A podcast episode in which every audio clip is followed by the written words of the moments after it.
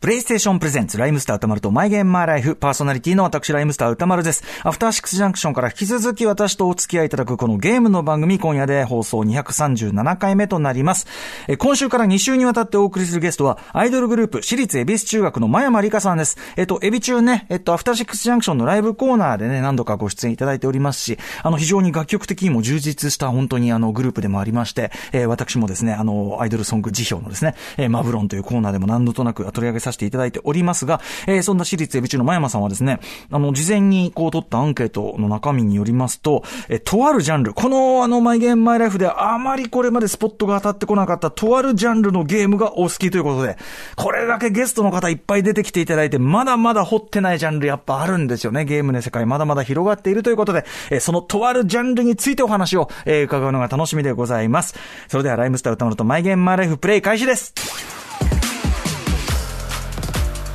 TBS ラジオライムスター歌丸とマイゲームマイライフ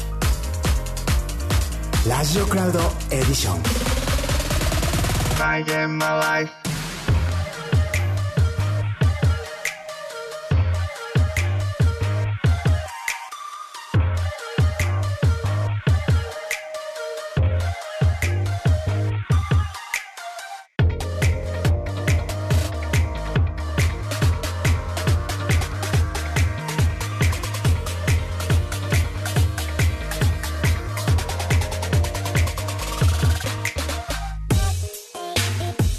この番組はゲームの思い出や今遊んでいるタイトルについて語らうゲームトークバラエティー今夜のゲストはアイドルグループ私立恵比寿中学の真山理香さん子供の頃からゲームが大好きだったそうですが中学生になってからあるジャンルにどっぷりハマってしまったそうです歌丸さんが全く知らないそのジャンルとは一体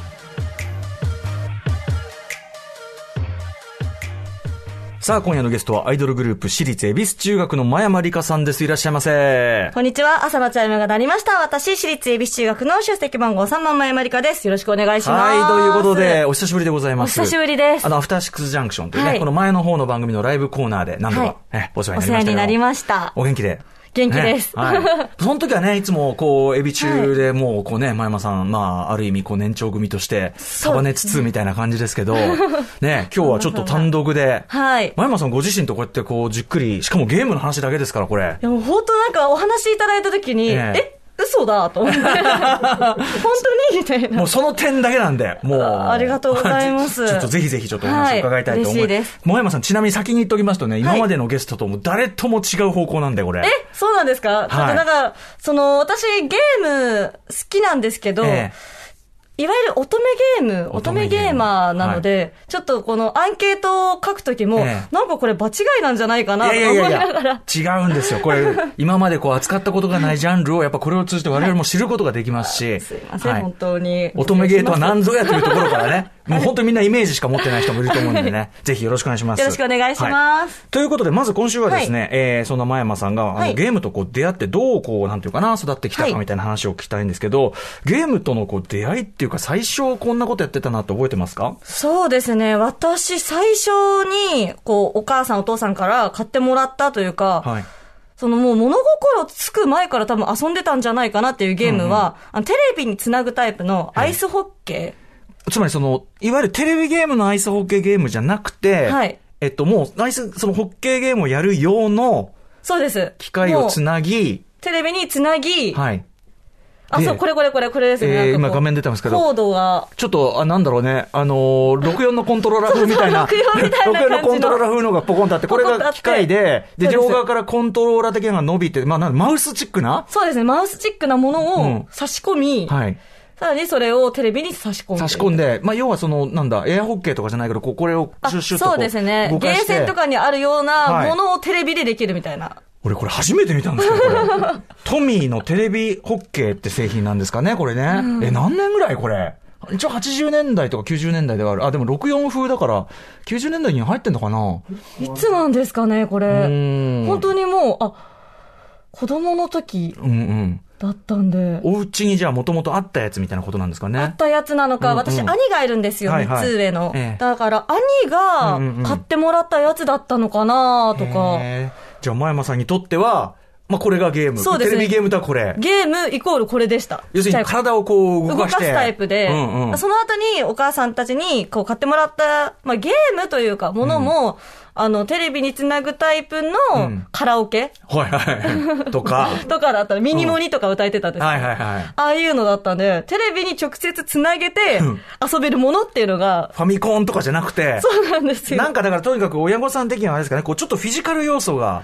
あだっってたほんしいでみすたかいな、ね。ね。なんかあんまりこう画面にやっぱずっと食らいついて見ちゃうっていうのがうん目悪くなっちゃうみたいはいはいはない心配があったんでしょうね、きっと。なるほどね。うん、はい元気ね。でもなんかこれ自体はすごい楽しそうじゃないすごい楽しいですだって家でこうやってこうごちゃごちゃってね。ごちゃええ実際エアホッケー風のやんの。へえ、俺も遊んでみたいぐらい。その対戦のキャラクターも、うん今この映ってるのはこう男性なんですけど、はいこの人結構強めで、ほうほうほう女性のキャラクターもいたりとか、はい。あ、CPU キャラともできるってことですかそうですそうでへすーあ、でもこれって動かすと、この画面の中の、そのなんていうのあれも動くと。そうですへねーなんだこれ、あの、アマゾンにデッドストックが売ってますよ、こ れ。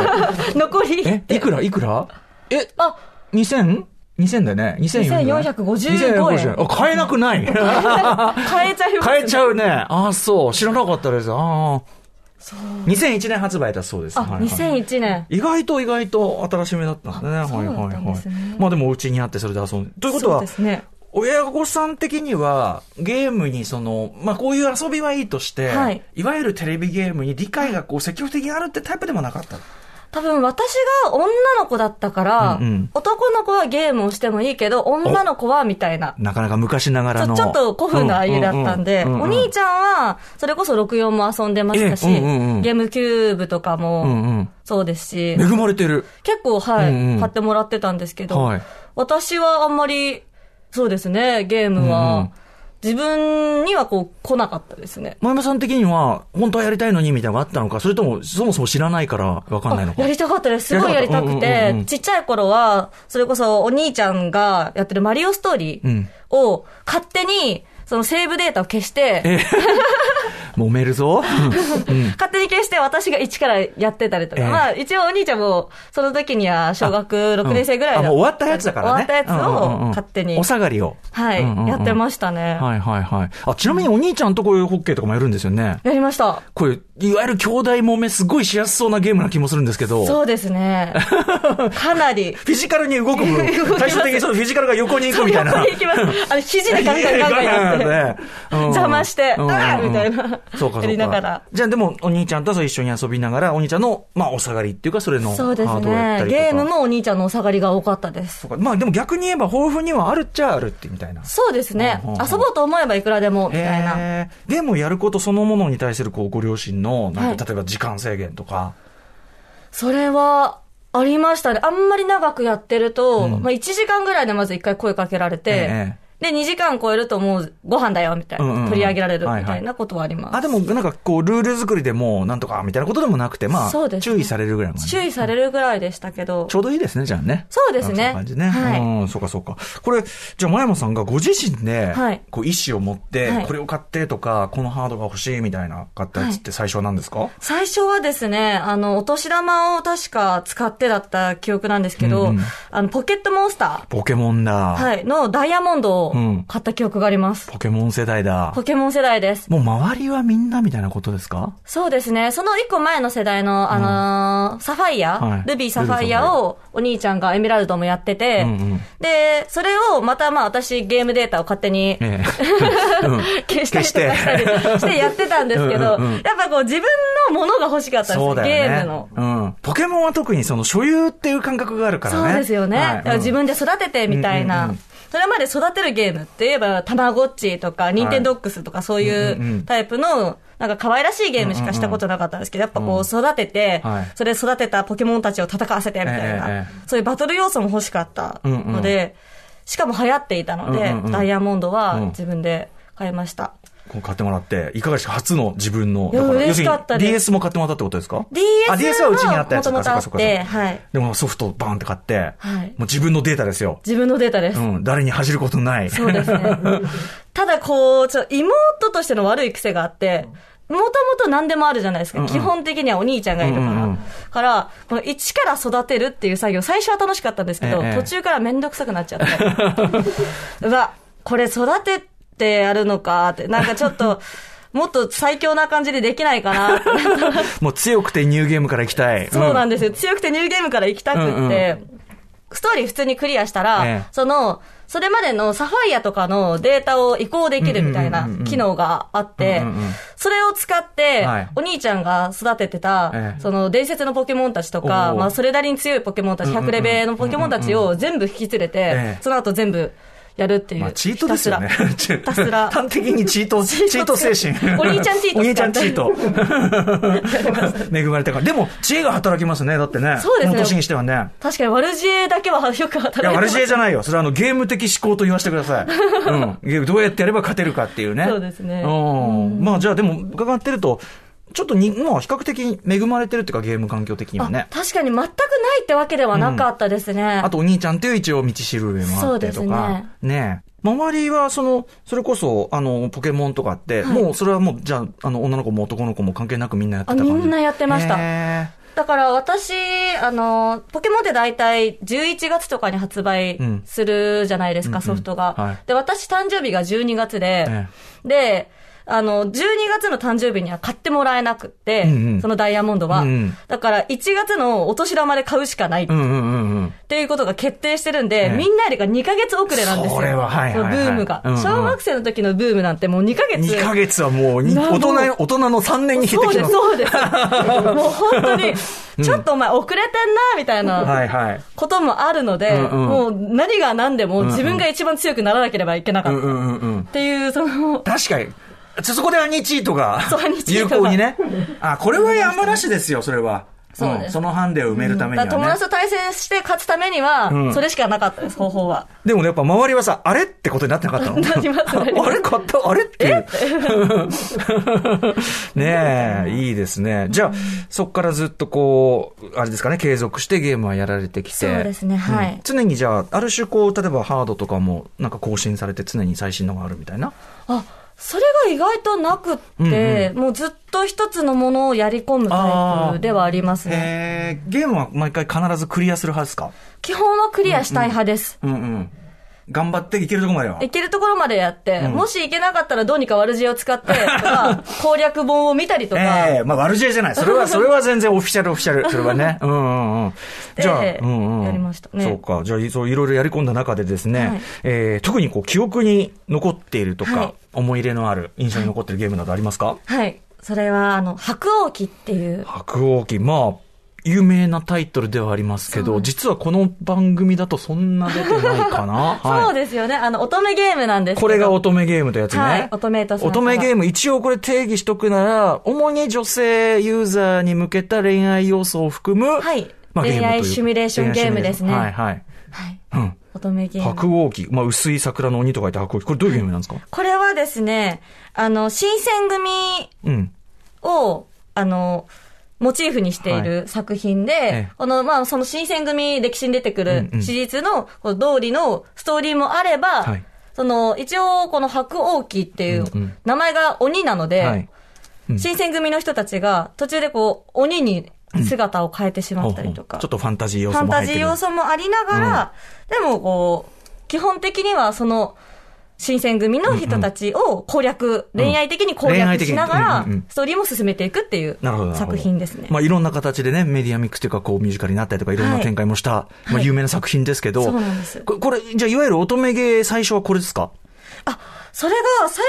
乙女ゲームは、スターリースカイっていう、うん。スターリースカイ。うんはい。乙女ゲームなんですけど、うんうんこれは学園舞台にしていて、はいその、それぞれ、こう星座をモチーフにしてるんですけど、ええ月の男子、男の子、うん全部で4つの季節があって、インオータム、インスプリングみたいな感じうんで、どんどんあって、オータムが、を初めて私はプレイしたんですけど、うんうんそのオータムは先生たちはい。が攻略対象になっていて、うんうん。 先生たちとの恋愛を、うんうん。自分はこう学生でみたいな。うんうんうん。じゃあそのスターリースカイではい、乙女芸ゲームをもちょっとやり出しやり出してて、いいなってなって、どうせだったらなんか、有名タイトルをやっとかないとはいなみたいな。その時点で白鸚記はもう結構ビッグタイトルだったんだもうビッグタイトルでしたうんうんうんなるほど。出会った頃にはもうすでうんうにん。じゃあ、ちょっと、ビッグタイトル、一応、ね、おともげ、ちょっと、かじるなら、ちょっと一応、取っとかないと、みたいな、はい。そんぐらいの感じで。はいうん。始めたら、すごくドハマりしてしまっおーて。やっぱり名作だけのことあ名る。作って言われるだけのこと がある。どこがそんないいんですかえまずストーリーが、うんとにかく泣けるんですよ。うんうんうん。なんかその恋愛ものの、いわゆるドキドキ的な要素よりも、んうんこの人たちをどうにか生かしたいっていう。新選組はね、結局歴史的結末もありますからね。そうなんですよ、うん歴史的なもの、要素もありながらも、うんうんでもちょっとやっぱファンタジーに寄ってる部分もあるので、もう亡くなってしまった方々、はいあの、偉人の皆様が、今自分の目の前にはいいらっしゃって、えで、自分によって運命が変えられるかなもんしとれかないみた活かいな。せるかもしれない。活かせるかもしれないみたいな。うん。うん土方なんとか活かせるかもしれないみたいな。歳三さんを生かしたいみたいな。歳三さん。 歳三さんがもう、うんそうなんです、かっこよくて。ね、土方歳三はやっぱりね、あの、ある意味、その、今でもいろんな形でやってるぐらいあれだから、キャラはもちろん豊富だし、そうですね人生うんうんうん。えうんえ、歴史も学べるし。学べるし、みたいな部分もありながら、うんうん。あの、乙女ゲームとはかいにはよくある様子なんですけど、うんスチルって言われスチるル。このストーリーを攻略していくとはい、もらえる絵があるんですけど、うんうんうん基本的には乙女ゲームってそこを集めるのがゴール。うんうん。まあ、スタンプラリーみたいな感じで、このルートのこれを通るとこのスチルがもらえるみたいなうんう。んで、それによっての選択肢をどんどんどんどん変えていくんですけうん。はいど、はい。マルチな、こう、方向に進んで。そうですねうんうん。だから、このスチルを集めるためのスタンプラリーみたいな感覚もあるんですけうんうんうんど、うんまあそのためにはこう、自分の推しキャラたちを、はいまあ生かすこともしなきゃいけないし、ええ、足なせる、そうか。時には殺すこともしなきゃいけなバいしッ、ドエンドも取らなきゃいけないだそうなんですよなるほど、なるほど。これは、気持ちはこう、引き裂かれますね。そうなんです。で、白鸚記はこう、だんだん皆さんがこう病気になったりもそうですけど、うんその鬼として生き始めてしまう方は々いもはいいらっしゃったりとうんうんかうして、ん。そこが結構難しかった。ぐーって思いながら、そうですね。でもスチールコンプを、これは目指して。そうですね目指して泣きながら。ゴリッとしたオタクじ ゃない。ゴリッとしたオタクですよ、こいれ。や、もう、うん本当に、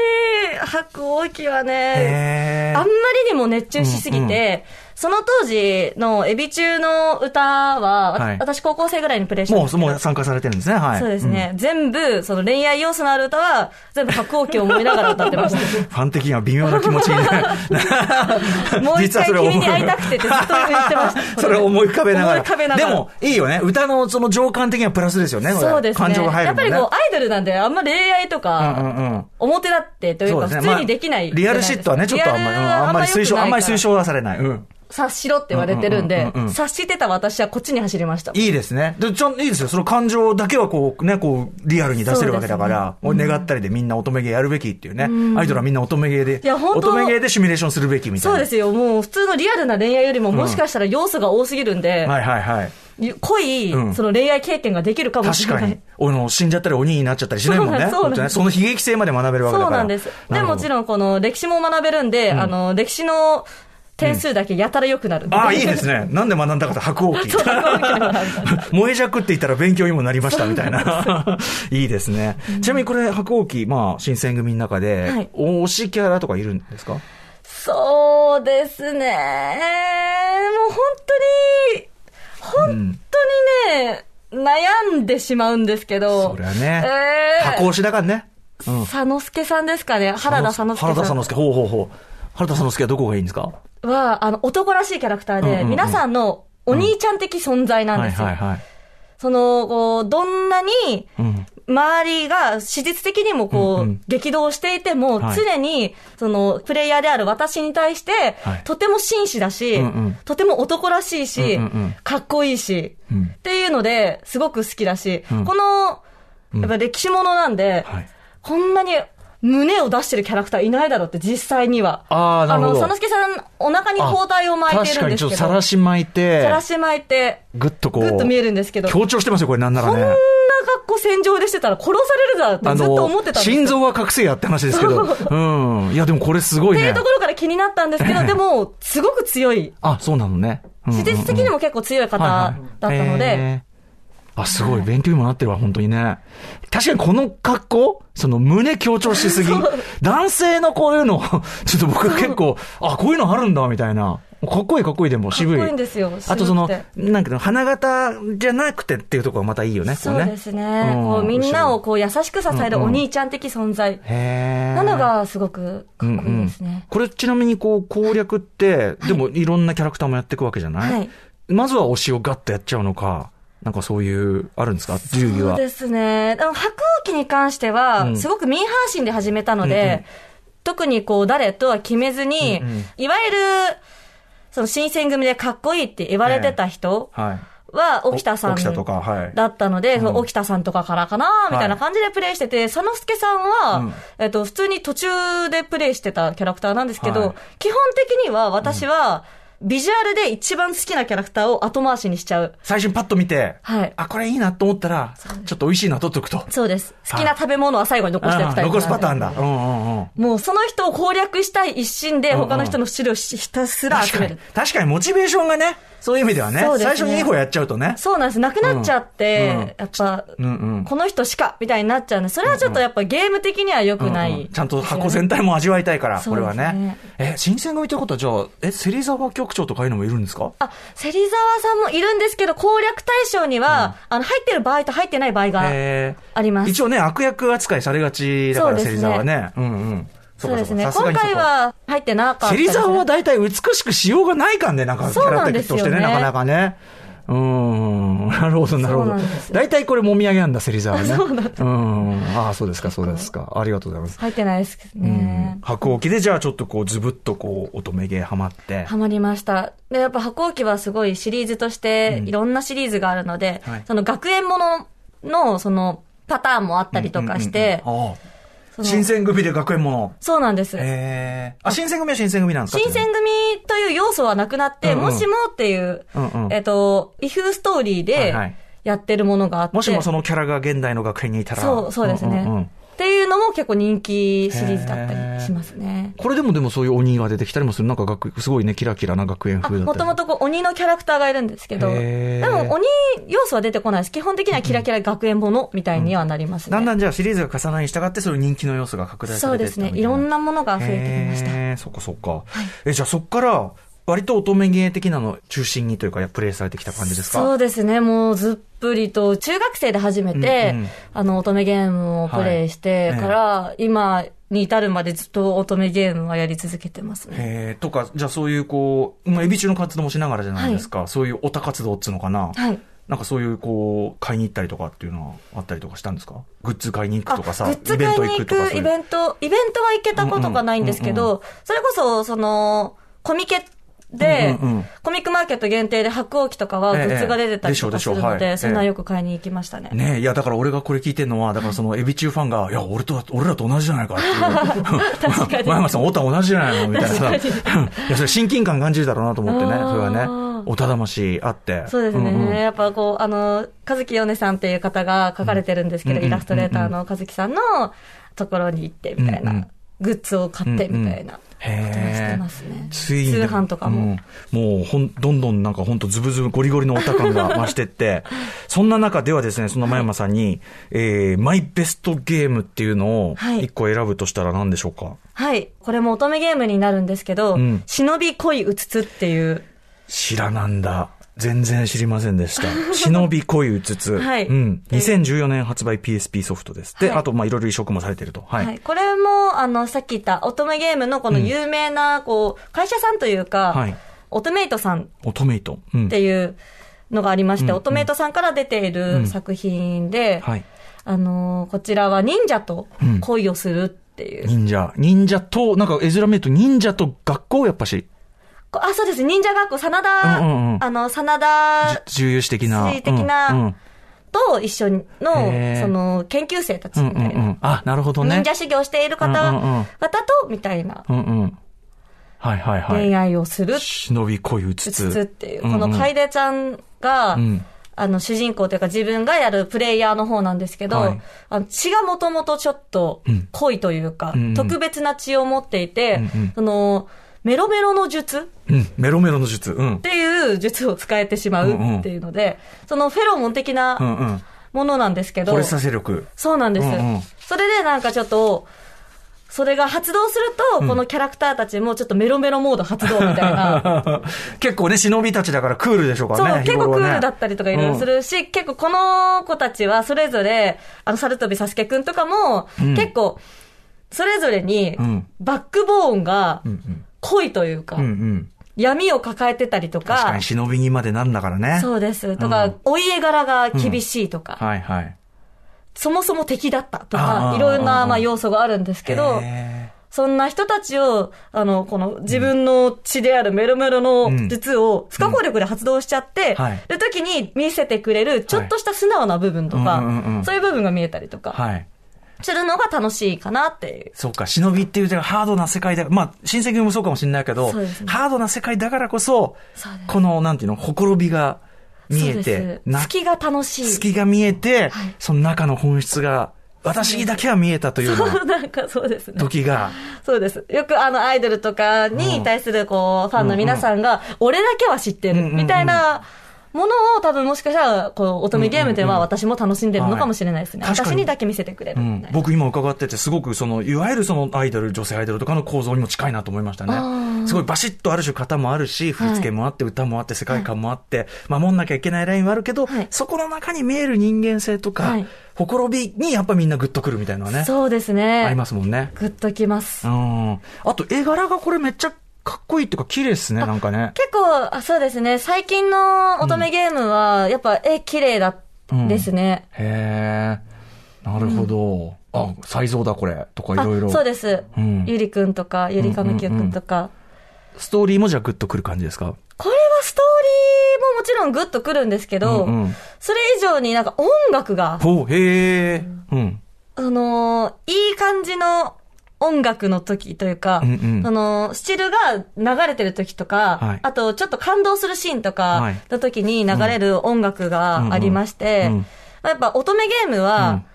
あの、要素が絵とストーリーだけなんで、うんうんこうアニメーションとはやっぱ違うじゃないですか。うんうんうんでもなんでグッてくるんだろうってなった時に、うんうんあ、音楽かうんうんってなって、あの、忍び恋うつつでは、あの、杉浦さんかな確か杉浦さんが作っていらっしゃるんですけど、まあ、でも音楽がすごいいい。そうですね。音楽がすごく良くて、それの百花繚乱っていんうんうタイトルがついてる音楽がうん、大体その、美味しいシーンに出てく美る、味しいし、うん。出てくるテテーーママというかなんですけどうんうん、それがすごく好きでうんう、ん。もう高校生の時はうん、それを聴きたくて、でもその当時はまうんだ、そのサントラとか出てなかったんですようんうんうん。だからもうどうしても聞きたい私ははい PSP にはい。つないで、あ PSP あで。 LINE から撮って。から、うんうんうんで、それで、それをうん聞きながら通学したりとか。あ、もうゲームの、ゲーム音を聞きメながールら。をもう、なんか一応なんか攻略すると聞けるみたいな、うんうんうんその、あ、モードがあるのね。モードがあって、うんうんうんそのモードを使って聞いてましたね。なるほどあね、。杉浦祐樹さんですね。ははいい。はいはい、杉浦由紀さん。へえ、そうなんだ。まあ、まあ、後にじゃあサウンドトラックも出て。そんぐらいじゃあ音楽もいいっていうの評判になったんですね。きっとなったんですかね。うん当時は出てなかったんで。そうか、そうか。はいということで、忍び、恋恋ううつつつつはい。比較的新しいね、ソフトですからね。こそれうですね、はいはいこちら。ちなみにこれ、あの、最短距離で乙女芸の話ばっかり聞いてきちゃいましたけど、はい普通の、普通のって言っちゃいけないけど、そ の、いろんなゲームやってるんですよね、別に ね。一応、普通のもやって、いわゆるゲームもやってます。。普通のってこれ、失礼なんだけ どさ あのね、うんうんうんそうですね、こう、どこかに偏ったものばっかりやってるわけではないですうね。んうんうんはいなんかそういう、こう、なんていうの ?LINE で、こうこ、これはすごい実は好きだったな、みたいなとかないんですかえ、これはすごい好きだっうた。んうん、ハマったみたいな。なんかゲ,、ゲームショーのね、時に、こう、あの、年表で出されたひ、あの、あれなんかも僕拝見したんですけど、これあ。ーはい。でもまあ、見ると大体やっぱ、あれか。大体今伺ったようなラインか、やっぱり。そうですね。そんな。に、そんなにブレてないですね。確かにブレてないですね。 あんまりブレてない。うんそうですね。あ、でもその乙女ゲーム好きになったきっかけというか、はいその、基本的にやるゲームは、そのシナリオ、あの、RPG 的うんう。なん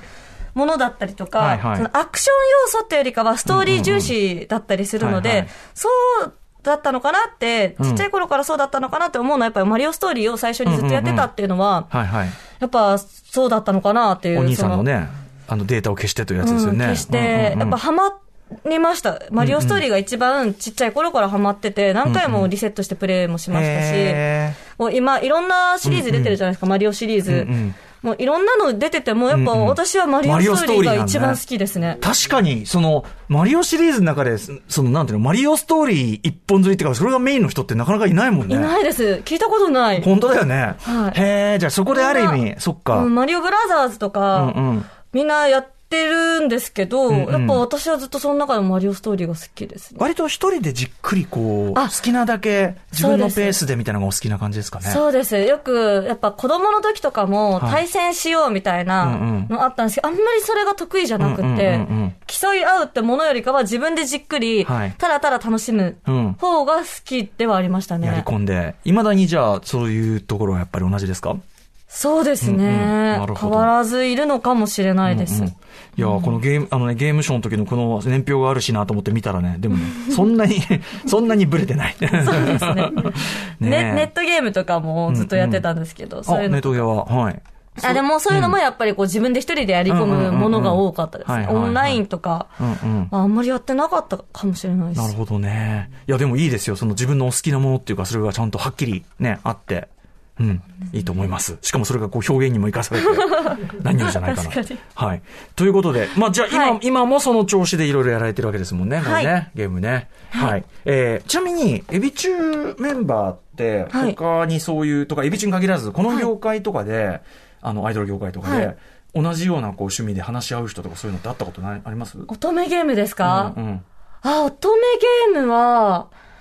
話したことある人いないいないか。です。は欲しいんですよね、ずーっあと。ねえ。そうですね。唯一、あの、声優のはい、ヘゴちゃん、えっ、と、大橋彩香さんが、あの、ディアボリック・ラバーズっていうんうんう、うんこれもまたオトメイト作品なんですけど、はい通称ディアラバって言われる作品で、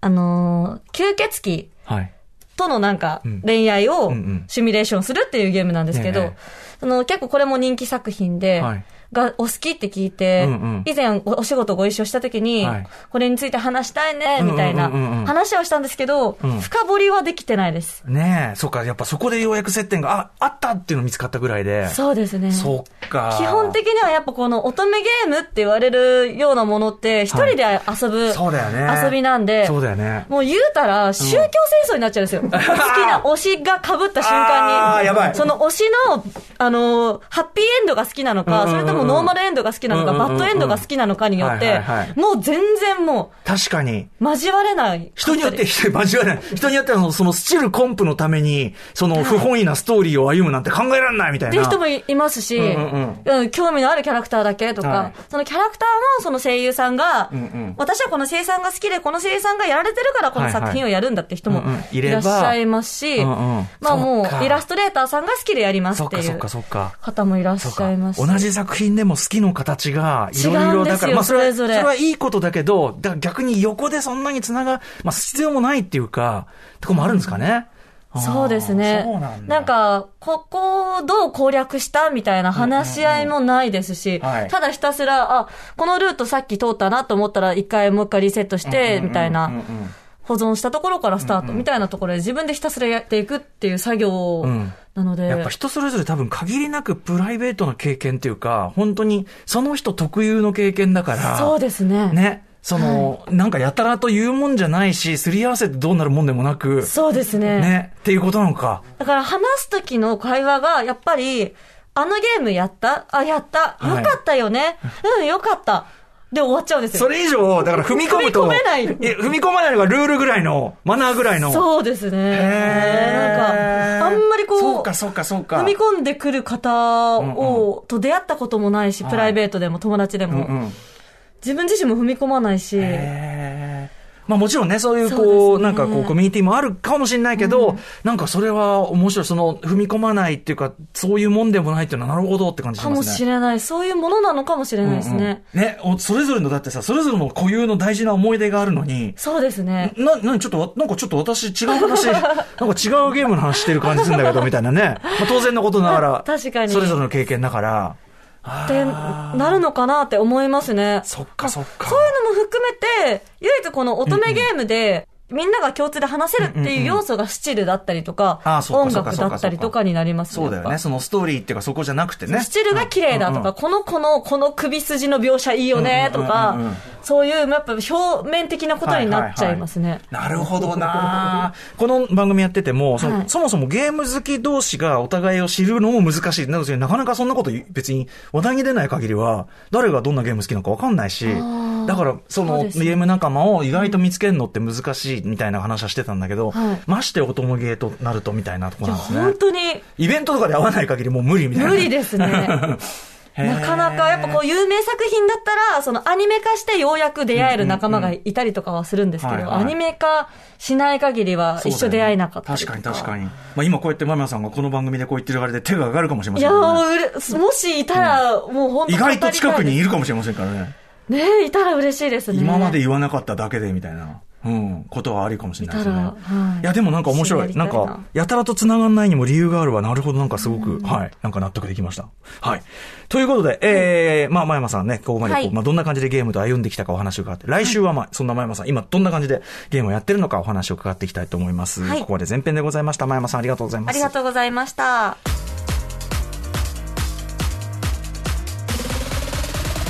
my game, my life. さあ、ここからはリスナーズマイゲームマイライフ、リスナーの皆さんからのゲームライフをご紹介していきます。えー、前まりかさん、ぜひ、えーお付き合いくださいませ。えっ、とね、遅めのサラマンダーさん、この方男性でございます。私のゲームの思い出は、男性の私が高校生の頃から乙女芸にハマったことです。こういう方もいるんだよね。あー嬉しい、珍しい。えーきっかけは周りの同級生男子がみんな口を揃えて泣けるギャルゲーにハマっていたのですが、ー私にはあまり心に響かず、その逆張りで、ね、あえて、俺は乙女芸触れたところ、えー男性向けとは違う切り口の関係性を描くシナリオや、人に寄り添うような優しさを感じられる音響、少女漫画とも違う絶妙なアングルのスチールなど、えーそれらの他のコンテンツとの差異がとても新鮮で印象的でした。寝る前に PSP を起動して乙女芸を楽しむのが高校生の頃の一番の楽しみで、白鸚記、えーワンド・オブ・フォーチュン、えー金色のコルダ、カエル畑で捕まえて、死神と少女、などを楽しんでいました。えー現在の乙女ゲーム老は舗、だ、全部。え、何老舗、老舗で老舗、す老舗、はい全部老老舗です舗フランチャイズ。 現在の乙女ゲームは、歌プリや女性向けソーシャルゲームのおかげで男性でも普通にプレイする人が増えてきて、時代の移り変わりを感じています。えー女性向けソーシャルゲームが流行る今の世の中、西洋系乙女ゲーにも良い作品がたくさんあるので、興味の湧く瞬間があれば男女問わず触れてくれると嬉しいですという、すごい男性ファンうの。わー、これは嬉しいですね。ねお友達になりたい。あの、今上がった、まあ、白鸚記はね、先ほどお話ししましたけど、はい結構どれもビッグタイトルなんですね。そうですねんやっぱバンド・オこブ・のフォーチュン。結構この乙女ゲーム好きが結構、なんだろう、メジャーに最近はなってるじゃないですか。でもやっぱこう、乙女ゲームって、その男性でいう、まあ、エロ本って言ったうんうんうんらうんちょっと言い過ぎなのかもしれないけどはいはいはい、こっそり楽しむもまあそうのだねみたいなところがあったのうんうでんうんうん、そこうのん、やっぱり一台気づいたのが、みはいたいなこのタイトルたちですね。なるほどね。えー、でもこの、男性であってもこの人の言ってることすごく良くて、その、まあ、男性向けのその恋愛ゲームではなく、その独自のその繊細な語り口だとそうなかんです、よ音響だとか、あと少女漫画とも違う絶妙なアングルのスチル。もうすごいこの人、ん私の言いたいこと全部言ってくれる。すごい。すごくこう、なんていうのかな、豊かな感受性っていうか、すごくいいね、受け取り方しましたよね。彼女だからだ、まあ、性別関係ないよね、これ。だからね、いいのはね、そうですねやっぱね。ううんん。感情の話でもあるし。うんうん。いや、だからこういう方もいるというのがね。でも今本当にそういう意味では、すごく市民権を得てるというか、やる人増えて、もう垣根なく増えてるってことなんですね。そうですね。的なるものは。確かに男性でも、こう、まあ、コミケ行っても、うんグッズ買ってらっしゃる方、うんうん多いなって感じるようになりました。それこそ歌プリとかで、うんうん。その、乙女ゲームっていうものが結構多分、敷居の高いものだと思っていらっしゃる方が多いと思うんですけど、うんうんやってみると、本当に、その普通のゲームって言い方だとちょっと違うのかもしれないんですけど、こう、皆さんがやられてるゲームと変わらないうんうん。ストーリーのあるもの、シナリオのあるものなんだよっていんんうんねの。もありますね。関係性を描く、こう、シナリオとかっていうのはそうですね、ねいいですね。音響とか。はい。いや、でもすごく、こう、素敵な目線ですね、ラマン乙ダーさん女芸のうん分析としてもすごくいや、良もうく素て。晴らしい。本当うにん。はい。遅めのサラマンダーさん、ありがとうございます。ありがとうございますさあ、といったあたりで、お時間来てしまいました、前編はね。はい。えー、真山さんからぜひお知らせごとお願いします。はい、えー大学芸会という、あの、毎年やってる私たちの大きいライブがあるんですけど、はいそれが今年もございまして、大学芸会2021が、えー12月27日、28日に 2days で東京ガーデンシアターにて開催いたします。詳しくは私立恵比寿中学のホームページをご覧ください。はい。そして、えー最後に私立恵比寿中学の楽曲を聴きながらお別れして、まあ、9人体制ね。はい初の新曲ですもんね。そうですはい。ぜひぜひご紹介お願いします。はい、それではお聴きください。私立恵比寿中学でイヤホンライオット。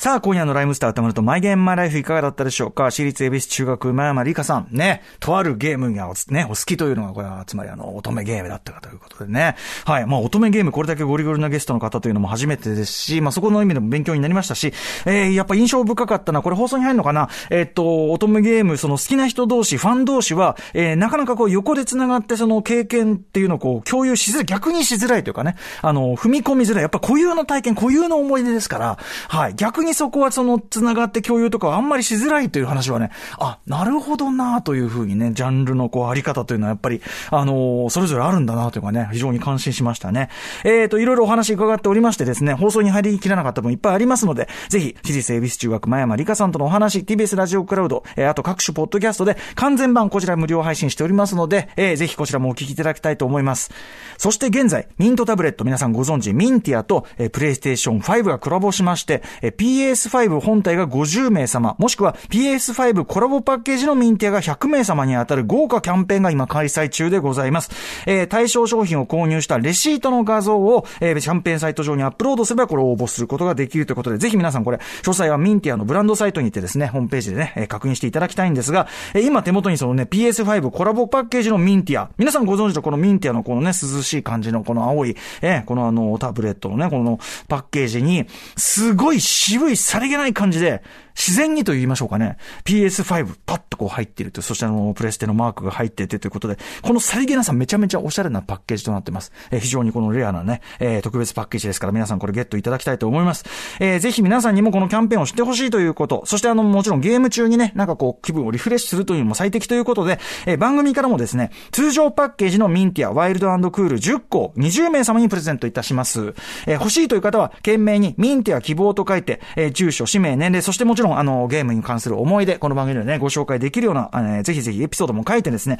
mygame.tbs.co.jp、mygame.tbs.co.jp までお送りください。応募期限は10月31日までとなっております。えー発送は当選をもって返させていただきます。えー一応言っときますと、これプレゼントされたミンティアね、えーもちろん美味しいね、ゲームやってる時にこうリフレッシュできますけど、これあの、当然皆さんあの、プレゼントされてもらうんですから、レシートないですから、えーこれではそのキャンペーンには参加することできないので、キャンペーンに参加した人はぜひぜひまあ、そのミンティア改めて購入して、そちらのレシートをアップしていただければいろいろ当たりますので、えートライしてみてください。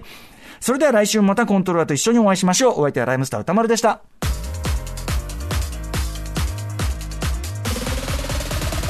my game, my life.